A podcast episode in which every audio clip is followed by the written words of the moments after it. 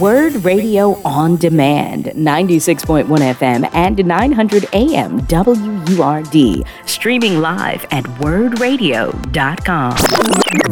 Welcome back to Evening WURDs. I'm your host, Dr. James Peterson. We are live on WURD 900 AM, 96.1 FM. If you want to join this conversation, please give us a call, 215-634-8065. That's 215-634-8065. I want to introduce two incredible guests to today's program. First, I want to welcome back to the program Gregory Walker, who's the founder and global creative executive director of the Brothers Network, which was founded in 2007. The network is an arts presenting, theater producing, black culture promoting nonprofit that normalizes brilliance for and about black men. Mr. Gregory Walker has been doing all kinds of things, serving on boards doing great work in the city of Philadelphia. Gregory, welcome back to Evening WURDs. And along with Gregory is, man, somebody I've looked up to for a long time and followed for a long time. Mr. Keith Boykin is a New York Times bestselling author and a former White House aide to President Bill Clinton. Graduated from Dartmouth. That's where my sister went to school and Harvard Law. Keith has taught at American University in DC, the Institute for Research in African American Studies at Columbia and City College of New York. He is a co-founder and first board president of the National Black Justice Coalition and a Lambda Literary Award winning author of seven books. His newest book, which is coming to Philadelphia soon, is called Why Does Everything Have to Be About Race? Gregory Walker, Keith Boykin, welcome to Evening WURDs. Thank you very hey. much for having both of us. It's a pleasure to be here with you, Dr. Peterson. Hey, it's a pleasure to be here. Hey, Keith, it's great to see you. Great to see both of you here. So, so let's let's start at the beginning here. You know, there is the the the James Baldwin centennial is upon us. Um, and I, I want to start with with you, Keith. Uh, did you did you time why does everything have to be about race with the centennial or was that just it just worked out that way this is your eighth or i think it's your eighth or seventh book uh, and it just worked out that way but the timing's perfect given given the space you write in I know. I wish I could be so clever as to have timed it two years in advance. But no, I started writing this book two years ago. Um, but first of all, thank you for having me on the show. I appreciate that. Um, but I uh, have been I've been writing about race race issues for several years. This is my seventh book, as you mentioned, and um, this book was originally designed just so I could sort of answer some of those annoying questions that people have all the time about race that white people are always asking to try to distract and gaslight black people. Mm. Uh, but I didn't know when I started working on this project in 2022 that here we would be 20 in 2024, two years later, talking about some of the most ridiculous things you could possibly imagine. People like Nikki Haley saying that America's never been a racist country or denying that the Civil War was about slavery or even Ron DeSantis claiming that, slavery wasn't all that bad because they, they were learning life skills that they mm, could use mm, later mm, somehow. Uh, there's just so much gaslighting going on. And I, you know, James Baldwin is a hero of mine. And so I think his words are timeless, you know, whether there's a centennial or just an everyday occasion for black people. But the, the, the book and the subject matter will never go away until we confront the issues of race and racism directly. Mm-hmm, mm-hmm. I have I like a thousand follow up questions, but I want to kick it over to Gregory real quick. Uh, Gregory, I, am sure you've probably known Keith Boykin for a while. You know, what, what made you decide uh, to kick off the the Brothers Network's centennial celebration with with Mr. Boykin and, and his great work in Why Does Everything Have to Be About Race? Well, more than ever, I think that the this critical question in the minds of white people and white supremacists is really about they think everything is about race. The turning back of so many policies that were at least moving forward in some ways for black people are now, now seem stymied. The Brothers Network is entrenched in amplifying the messaging that an author like Keith Boykin brings forward around race, but also as a writer, as a black man, as someone who's a literary voice and a scholar in his own right with regard to the issues of race. And so we thought it was more timely than we could imagine. Serendipitous is what I would say uh, to ask Keith to join us here in Philadelphia for the launch of his book, uh, Why Does Everything Have to Be About Race? It is serendipitous. And to echo the point that Baldwin is timeless, mm. the. Brothers Network's work is timeless and will never end until racism and bias is eradicated. Mm, thank you for that. So, so Keith, couple of follow ups here. I mean, and I, I, I want you to kind of put on your political hat for a moment. Help, help our audience understand what political value uh, do do folks like Ron DeSantis and and or Nikki Haley get with these kind of comments that that erase uh, the history of racism in the country. And, and, and I know they're annoying, but I'm assuming that there's some kind of political value they get from them. And I'm wondering what you might think that is. Oh, yeah, of, of course. And I think this is definitely true with uh, Nikki Haley, even more so to a certain extent than with Ron DeSantis, because Nikki Haley is a woman of color herself, of Indian descent. Mm-hmm. And, you know, her original name on her birth certificate is Nimarata Nikki mm-hmm. Haley. So I mean, it's it's a it's a it's a it's an evolution of a name that she she was born with the name Nikki, but that that was her middle name, and she knows as well as we do that the name Nimarata doesn't play as well with certain conservative white people, hmm. uh, and so part of the logic of her her strategy in making these outrageous comments is to appeal to the white conservative base, uh, to appeal to the grievance politics of the Republican Party, to appeal to people who don't want to acknowledge that racism is a problem. Uh, and so her denial of the truth helps to helps to contribute to that. The reason why I say it's probably worse for her is because she's a person of color, unlike Ron DeSantis, and also because she is from South Carolina. She was the governor of the first of the state that was the first state in the country to secede from the Union. Mm. The governor of the state where she had to pull down. She didn't pull it down. She was a reluctant participant in this, but, but the state had to pull down the Confederate flag just a few years ago when she was the governor. I mean, she was a governor of a state, South Carolina, that put Strom Thurmond into the United States Senate, one of the one of the most notorious segregationists in American history, who, by the way, had a, a black child with a with a black woman Hello. he never talked about. But you know, th- there's just so there's this whole sort of inconsistency, and and part of the reason why I think the book is so relevant to what's going on with the conversations about Nikki Haley is because what I do is I try to look at the, the ways in which white supremacy is perpetuating itself. And I divide it into five categories. One is erasing black history, which mm. is exactly what Nikki Haley is doing. Mm. Two is centering white victimhood, which is a part of what the white Republican Party is trying to do. Three is denying black oppression, which is a tactic they use to say that whenever we think, whenever we complain about something, we're just, it's all in our minds. It's all delusional. The fourth is promoting myths of black inferiority. So you have people out there today, just this week, pr- promoting this logic. Somehow they're afraid to get on an airplane because when they see a black pilot, because now because of DEI, they might not be qualified or a black surgeon might not be qualified as if they ever trusted black people to fly a plane or, or operate on them before place. DEI. And then the last mm. part of it is rebranding racism, number five. And so all these tactics, these five tactics are what they are using. Those are the five parts of the book, those are the tactics that they're using to try to perpetuate white supremacy. So, so Keith, one quick follow up for that. The, the, you know, and I'm going to butcher this quote, but you know, one of the most profound things that Morrison ever said about racism is that its greatest power is to distract us. Right. And so, and so what, how do, how do we square that? So obviously you're giving us some analysis and I definitely want to hear more about some of the examples that you talk about in the book around how they try to rebrand racism. And, and, and I know a couple of them, but I'd love to hear a little bit more. But, but how do we square our con, our sort of ongoing work to eradicate racism, like the kind of work that Gregory's trying to do with, or is, is doing with the Brothers Network. How do we square that important work with this idea that sometimes racism is by design? Just trying to distract us from our appointed course of rectitude. It's, it's here simply to keep us from focusing on doing some of the work that's important for our communities.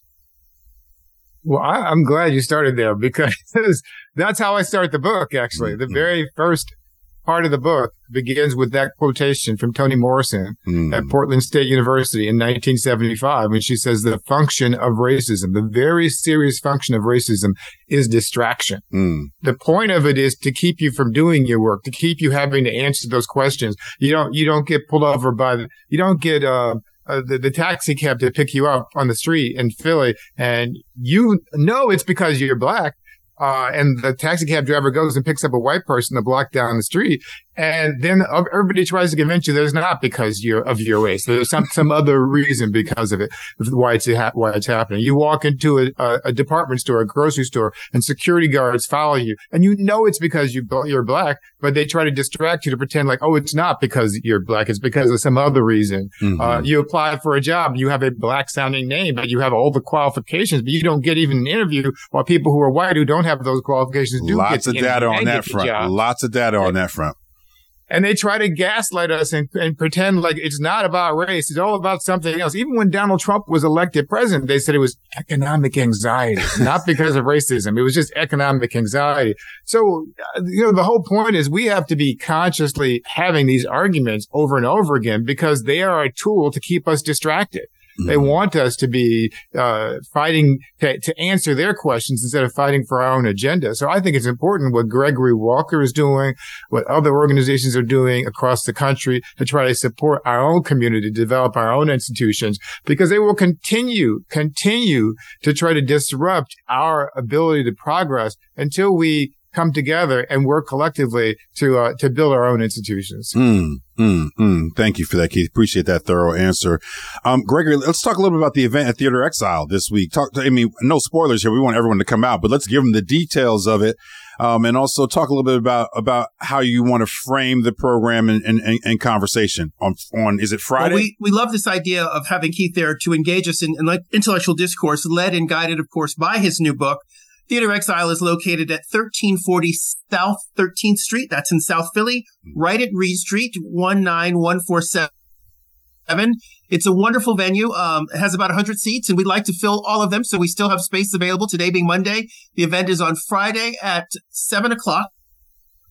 And books will be available for Keith to sign and also um, you can have a little bit of a conversation with him and we'll have some small refreshments as well as we also kick off Black History Month. We at the Brothers Network believe Black History Month is really every single month. Mm. It is not just these 28 days. It is every single day. And since we started in 2007, that is our mantra. And we work to show all of the wonderful people and brilliant people who perhaps are falsely stopped by a policeman when they're driving just because they are black and maybe in a nice car or maybe in a not so nice car. Mm. Uh, just recently in New York City, the former person who was falsely convicted in the Central Park uh, fiasco 30 years ago was recently stopped by the police. This is a city council person. Council person Salaam, yes. Mm-hmm. City council person. And unfortunately, the police officer was unable to recognize uh, that any black person, city council person or otherwise, is is is not worthy of a ridiculous traffic stop. Mm-hmm. So our lives are in danger, and we work very hard to continue to amplify all the brilliant accomplishments that black men have had and continue to have in history, art, culture, theater, and every other possible way. Mm-hmm, mm-hmm. Thank, thank you. So that we can finally convince the white people that we're not the terrible people they've imagined. wow. I mean, again, uh, I, I, I I'm not sure how, how much that will ever register given like kind right. of where they are and the value of the, of, of the, you know, there's, and, and, Keith, I know you get at this. There's a lot of money to be made from racism, right? It's profitable, oh, yeah. right? Oh yeah. Yeah. I mean, I, I, yeah, I love and respect, uh, brother Gregory and I, I fully support what he's doing. Um, I do have to say this though. I don't know that we're we're ever going to convince those white people, nor that it's even important to convince those white people. You know, I, I, always talk about this whole this whole notion of meritocracy that white people are in love with right now. The, nobody should be getting getting a job based on affirmative action or DEI. You should only get it because of your merit. That was never the way this country has operated, and they don't even believe it now. I mean, when Barack Obama ran for president, here was a man who was a Harvard Law graduate, Columbia undergrad, who was the president, the first black president of the Harvard Law Review, who was a constitutional law professor, a legal scholar, a state senator, a United States senator, a member of the Senate Foreign Relations Committee, uh, a, a best-selling author. He runs for he runs for president, and they say, "Oh, he's unqualified. He doesn't deserve to be president. He he he, he shouldn't be even considered as a candidate." But white people, the majority of white people do not vote for him in his first election in 2008 or his second election in, 2012. But you know what they do? Four years later, when Donald Trump runs for office, they vote for him. The majority of white people voted for Donald Trump in 2016 right. and in 2020, even though Donald Trump was the first president in American history to come to office with no government experience. Mm. No government experience, no military experience, nada. Nothing. He was a former game show host who they liked because he spent five and a half years lying about Barack Obama's birth certificate. That's so right. that's part of the gaslighting that's taking place. And I think it's important for us to be able to, to call that out. You know, so I've, I've had to deal with these issues. I, I, I, I have to agree that it is gaslighting, but the fact remains that Barack Obama, and I'm not talking politically, was uniquely far more qualified than many other presidential candidates to date and currently, right? And so our work wants to continue to stomp that and hit people over the head with that. This person is more qualified and maybe we will work in their consciousness and maybe we won't. But at the end of the day, when they look at the paper, they have to look at these two people are very different. One is highly qualified and the other perhaps not so much. Well, and I think I, it's important I, as, a, as a black person, I think it's important for us to tell ourselves and to tell everyone else, look at these qualifications, look at this, and this is the fact of the matter, but we must amplify that.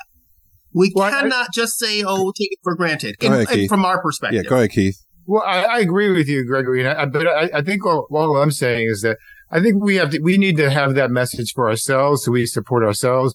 But I'm not at all confident and I don't have any confidence whatsoever that, that white people, the majority of white people are going to get there just because we talk about it. I mean, we just went through this with Claudine Gay a few weeks wow. ago uh, at Harvard. Here's a woman who's eminently qualified, Stanford, Harvard, PhD, dean of the faculty, uh, published author, and they said that she wasn't qualified from the moment she was selected. Meanwhile, there are a half a dozen other Harvard presidents who didn't even have a PhD, including Derek Bok, who's one of the most celebrated presidents in the history of Harvard in recent history, and um, didn't even have a PhD. They had no problem with that, but he was a white man. So my point is, we can have all the qualifications in the world. Ketanji Brown Jackson had more qualifications than her Supreme Court justice colleagues, but they still said she was unqualified. And, I, and so I, we I know those are just lies. We know those are lies, and they're not the truth. I mean, we the, know the, that. The, listen, and, and, the, question that I want to ask both of you, and we got to get ready to go break, go to breaks. I hope you guys will stay over the break because I want to also take a couple calls. The, the, the, question I have for you all, again, like, so we're having this discussion. This is, a, I love it when guests are engaged in, in, in debate and discussion, but, but the, it still maintains, the Morrison quote still maintains, right? If we, if, if we know that folks are qualified, right? Why are we having this discussion, right? Like my, I have some listeners, some of them who are on Facebook chime me in and sending in messages. You know, why don't we, why aren't we talking about something else? Why aren't we, you know, why aren't we talking more about Keith's book or Gregory? Why aren't we talking about the next play you're producing? And, and again, I'm, that's not a, that's not even a pushback. It's just holding on to Morrison's quote in a way that I think helps us to defend against the gaslighting of racism. You're listening to Evening WURDs. I'm your host, Dr. James Peterson. We are live on WURD in deep conversation with Gregory Walker and Keith Boykins. If you want to join this conversation, please give us a call 215-634-8065. That's 215-634-8065. We'll be back after these messages. And now back to Evening WURDs with Dr. James Peterson on WURD 900 AM and 96.1 FM Philadelphia. Welcome back to Evening WURDs. I'm your host, Dr. James Peterson. We are live on WURD 900 AM, 96.1 FM. We are in conversation with Gregory Walker and Keith Boykin. If you want to join this conversation, please give us a call at 215-634-8065. That's 215-634-8065. Gentlemen, so question for you. And I don't, I'm not trying to put you, either one of you in the position where you have to represent all black men, but, but there's been a lot of talk, a lot of chatter about the presidential cycle and some of the drift of black voters towards Trump or towards the Republican side. I have a lot of questions about the polling that we don't necessarily have to get into right here. But as, as black men yourselves, um, but also as folks who have to kind of live and breathe in that political and the, and the sort of, uh, uh, uh, social impact space, how do you see the terrain in terms of race, and gender with respect to presidential politics 2024. And Gregory, I'm going to start with you and then, and then we'll kick it over to you, Keith. I want to be very intentional as a nonprofit. I can't really comment legally or specifically or endorse or not endorse a candidate. So I will pass the question to Keith and we'll go with his uh, his expertise. nice dodge, Gregory. Go, go ahead. I, I, I, like that. I'm going to start using that one of these days. Okay. Got to give me a nonprofit so I can do that. it's hard because you have to raise money. It's Beautiful. hard. That's money. true. Mm. That's true. Mm. Um, yeah, uh, that's a, that's a really good question, Dr. Peterson. And I think the answer is, uh, not something that is simple. It's something that's much more complex. And that means that, um, the truth is black people in general have been the most loyal constituency for the Democratic Party for mm-hmm. the past five, six decades. Uh, you know, no Democratic candidate for president has won the white vote since 1964 mm. when Lyndon Johnson signed the Civil Rights Act. Uh, and black men have been the second most loyal supportive group, demographic group supporting Democrats uh, for president than uh, any other group of people except for black women. So in, in some sense, we're judging against an incredibly high standard because black women are the most supportive group of the Democratic Party. Uh, and so black men are are not that far behind. Even mm. in recent elections, 85 to 90% compared to maybe 95% for black women. Mm-hmm. But the reason why it's significant is because it only takes a few votes to swing an election. Right. You know, these elections are very close. We saw this, what's happened just in my lifetime, just in the 21st century. The election of 2000 was decided by 537 votes in Florida. Mm. Uh, we saw, we saw in the, in 2016 when Hillary Clinton lost, that election was, was lost by by 77,000 votes in Michigan, Wisconsin, and Pennsylvania. That's right. Uh, and we saw the last election, even though Donald Trump lost the election, he's still claiming that he won the election. Right. So, um, every single vote matters. And we saw when Donald Trump tried to get out there and went to went to Philadelphia, not directly physically, but he sent his people to Philadelphia, to Detroit, and to Atlanta to mm. try to try to stop those votes from being counted in those black black cities. He wanted those votes thrown out. Right. Uh, black people's votes thrown out. So I think that a lot of black men are at a, p- a place right now where uh, we we get the threat that Donald Trump poses, but there will always be. I can't deny it, there will always be a group of people who who feel uh, connected with the, the message that, that people like Trump present.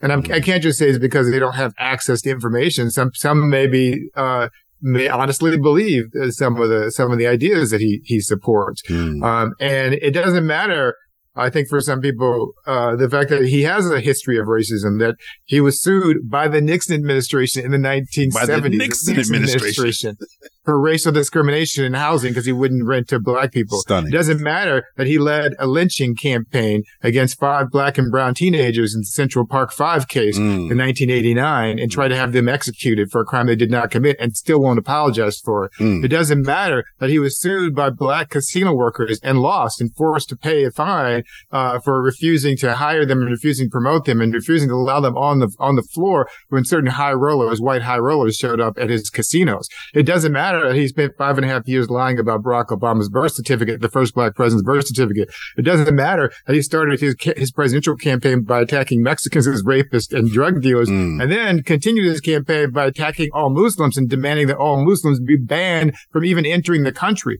It doesn't matter that he called the Nazis and Klansmen on uh, who were marching in Charlottesville very fine people. It doesn't matter that Donald Trump uh, spent all these years attacking Colin Kaepernick uh, and and claiming that he didn't deserve to be uh, on the football field because he had the audacity to take a knee, to just mm. to take a knee to support to support uh, the the cause of Black Lives Matter when black people were being shot and killed by the police. It doesn't matter that he spent time t- attacking John Lewis, uh, a civil rights mm. icon who was beaten at the Edmund Pettus Bridge in Selma. It doesn't matter that he told four black women, uh, four women of color, I should say, including one black woman from Africa, to go back to Africa, to go back to their home countries, just because they disagreed with his policies. The Donald Trump has a history of racism that goes all the way from the, his earliest days as an adult to the insurrection that he supported and continues to support. And all the white people tried to throw out black votes and try to stop our government from functioning.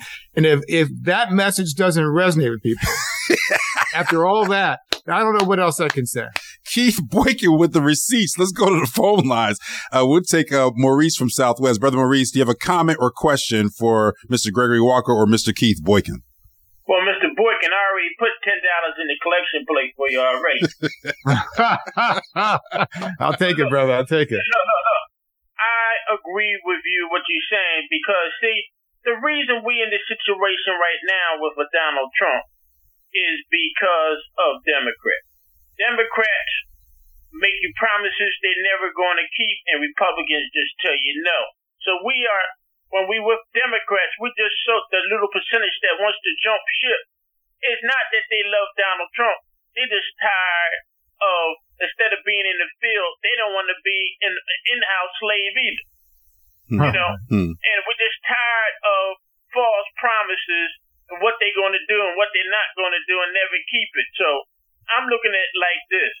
The problem we have right now is us. It is not the uh the, the, the white people. Hmm. White people gonna be white people. Ain't nothing we're gonna do. It. Sooner or later, we're gonna outnumber them, and then we can wreak our vengeance if we want. But we're not. We're gonna we're gonna be like in Africa and, and be nice to them after them. Brother Maurice, let me give our guests a chance to respond to well, your comments. Let me, say, let me say one more thing. Go ahead. Please. Okay, listen. The only people that can save black people is black people. Hmm. Let's stop making Donald Trump America's boogeyman for black people and stand on our own for once, and maybe we'll get something done. Thank you, Brother Maurice. We're going to take one more call because we're going to run up against a break here real soon. We'll take Calvin from Delaware. Calvin, welcome to Evening WURDs. Do you have a question or comment for Mr. Keith Boykin or Mr. Gregory Walker? Oh, good afternoon, professors and to your guests. Uh, was watching that program over the weekend. They were talking about AI and how it may impact this election in November. Now, they were talking about how up in uh, New Hampshire, uh, you know, this whole thing with this AI, I mean, it could be mm-hmm. manipulated in, in terms of say of people are making robocalls and, and yeah. calling people up and saying don't don't come out to vote because there may be violence there. Mm-hmm. You know what I'm saying? Or or uh, situations where people may be impacted, particularly seniors. Mm-hmm. You know, uh, you have people like you know the far right extremists who want to support Haley because they don't like Trump. They know Trump is bad. They want to throw they want to throw support behind Haley, although she's kind of tanking now. But I don't know, watching this program, I really got to thinking about this whole thing with this election interference possibility. Yeah. With all this uh, manipulated uh, AI going back to uh, looking at 08. I remember that election interference, uh, 2016 with Russia. I can remember going back to 2000 with the hanging chads. the hanging chads in Florida, yes. So, you know, this whole thing with this um, AI, you know, how yeah. things it could be like manipulated and what have you. Just wanted to just yeah, brother Calvin. Thank thank you for the call, uh, uh, uh, uh Gregory. I don't know if that's too political for you to weigh in on, but uh, Gregory or no, no, or no. I, I just AI want to make piece. clear that I'm the former vice chairman of the Democratic City Committee in yep. Philadelphia in the Fifth Ward, uh, a role that was first black person to ever have that role in Center City, which is where downtown basically is. And so I held that role for for eight years, and in that role, I ensured that African American men, in this case Barack Obama uh, was the candidate in in in Philadelphia and in the city of Philadelphia, which he won in the primary. And I think that my engagement played a particular role in making that happen. So I'm I'm not anti-political or apolitical. I'm just aware of the role that I have. And I also want to thank the brother, the first caller, for putting the $10 in the plate. I invite him to come out on Friday and see Keith Boykin live and continue this discourse in that conversation at Theater Exile with Keith and his book. Thank you. Keith, I know you're not an AI expert, but obviously AI and, and race is a big deal. And uh, the caller was talking about the, the, the, the robocall, the fake uh, Biden robocall uh, in the, in the Republican Republican uh, primary contest in, in New Hampshire, but there's a lot of algorithmic and AI stuff to be concerned about in this moment. And unfortunately, I'm not sure if our our discourses about race have yet caught up to it, but I wonder what your thoughts are about it, good brother. Well, I think you're right, and I think I want to sort of address that and the first first caller too, because uh, if you look back at the 2016 election where Donald Trump was elected, uh, and Russia played a role in helping to elect him. He even sought the help of Russia to help get That's him right. elected. That's right. They were using bots online to try to stir up black people. That's they didn't right. want black, they knew that black people weren't going to vote for Donald Trump, but they wanted to suppress the black vote. They wanted black people to think that there were other black people out there who were saying you shouldn't vote. And therefore they would try to get lower numbers of black turnout. So that, that type of thing is real. It happened in 2016. They will use the same tactic in 2024. And the only thing the AI does is it makes it more efficient for them to hide what they're doing. Hmm. In terms of the first caller who was, who was calling, I just want to say this about the Democratic Party making its promises that, uh, I agree that the Democratic Party hasn't always delivered on its promises. The candidates haven't always delivered, delivered on their promises. But I also think it's important to understand the way our political system works. Mm. Uh, Donald Trump doesn't even understand this. Mm. The president is not a king or an emperor. He can't just decide. He can promise all he wants as, as a candidate, but he can't do those things unless he has a Congress to go along with that to support the legislation he believes in and a judiciary that will uphold his promises. Mm. So, for example, uh, Joe Biden wanted to pass the John Lewis Voting Rights Act. He tried to get that through Congress, and it got filibustered in the Senate. Joe Biden wanted to pass the uh, the George Floyd Justice and Policing Act. Tried to get that through Congress. Tim Scott, Tim, Tim Scott, our black Republican brother, was supposed to be brokering a deal. He single-handedly stopped that bill from being passed, from becoming legislation. It wasn't Joe Biden; it was Tim Scott, a black Republican, who did that. You want to look at some some other issues uh, where Joe Biden tried to help black farmers, tried to give out relief billions of dollars of relief to black long overdue, long overdue relief from decades of discrimination. Sorry, Keith, but go ahead. And they sued him. That's they right. put, they went to court and it was Republican appointed judges who struck down Joe Biden's relief program. They're, he's even trying to, even the student loan debt relief, That's which right. disproportionately helps black people, disproportionately helps us. They went to court and tried to stop that. Even a, even these, even a group of black women a black women entrepreneur fund uh, called the Venture, the, the Fearless The Fund. Fearless in, Fund, in that's Atlanta, right. Georgia. Yep. They're a VC fund, venture capital for black women. And a private organization, they go to court to stop that private organization from doing that. And they succeed because the courts are filled with Republican appointed judges. And people have to pay attention to this. You can't just say, Oh, well, I voted for the president. He didn't change everything. I give up. That's exactly what they want you to do. You have to not just vote for the president. You have to vote for, you have to vote for the senators. You have to vote for the members of Congress. You have to vote for the governors, the state legislators, the judges, the student, the student, the student, uh, Board. the, the school, School board, board. the school board uh, members. You have to vote for every single office up and down the ticket or else all you're doing is you're putting somebody in power who is a puppet who can't do anything without the people behind him to support him or her. So that's the important thing for us to understand about the way our democracy really works. Mm, mm, mm. Gentlemen, we are we are over time. I, I I could talk to you guys all all night. I appreciate you both uh, uh, coming on. Uh, Gregory Walker, the founder of the Brothers Network, Mr. Keith Boykin, an incredible author and former White House aide to President Bill Clinton. The new book is called "Why Does Everything Have to Be About Race?" Both of these gentlemen will be at Theater Exile. We posted the link on Facebook and we'll provide more information about it later on in the program. Gregory, Keith, thank you so much for joining us here on Evening WURDs. You've been listening to WURD Radio on Demand. Listen live at 96.1 FM, 900 AM, and online at wurdradio.com.